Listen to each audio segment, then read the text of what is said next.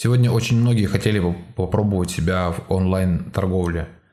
А молодые люди, студенты, люди, которые потеряли работу, а, норовят э, пойти в интернет и заработать на перепродаже товаров.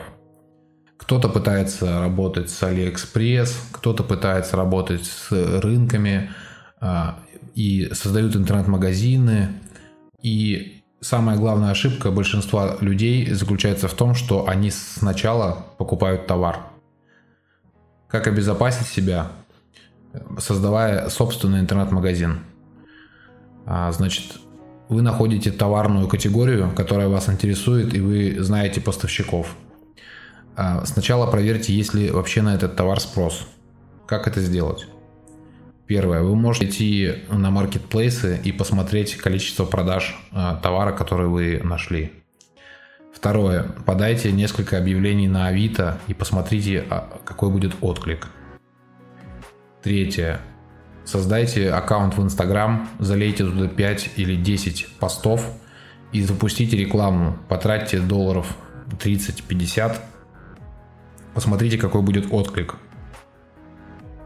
Поспрашивайте своих знакомых, друзей в соцсетях, а, кому вообще может быть это интересно. Потратьте какое-то время вместо денег а, и проверьте, есть ли на этот товар спрос в принципе.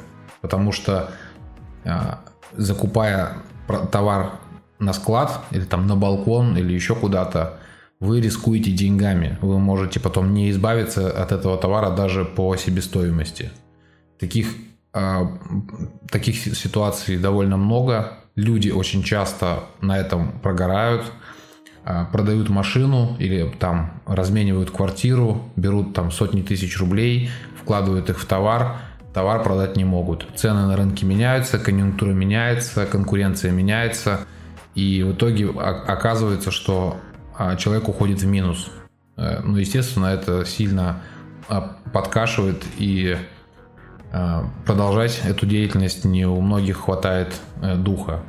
Поэтому для того, чтобы не прогореть, не потратить деньги впустую, не работать на склад – а, сделайте сначала аудит, посмотрите, где этот товар продается, сколько его продается, попробуйте сами продать.